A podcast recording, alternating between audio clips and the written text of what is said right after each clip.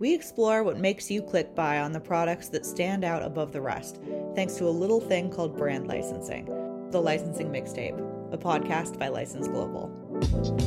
That same level of connection to a character or a world or a brand, it's the same. You know, whether you're a fan of Blues Clues or Assassin's Creed, it's about tapping into that affinity looking at a potential future where people are streaming more and they're going to the theaters less. How is that going to change? What are theaters going to have to do to evolve with the times, even post COVID? I don't think it's going to change anytime soon, but it will change. It could just be a matter of of every four products you launch in 2020, only one of them will still be on the shelf in 2021. Those are just those are the real numbers that, that we're dealing with. So whether we're bringing uh, a dry grocery product to market or ice cream, we want to make sure as much as we possibly can that exact product is, is desired by our audience.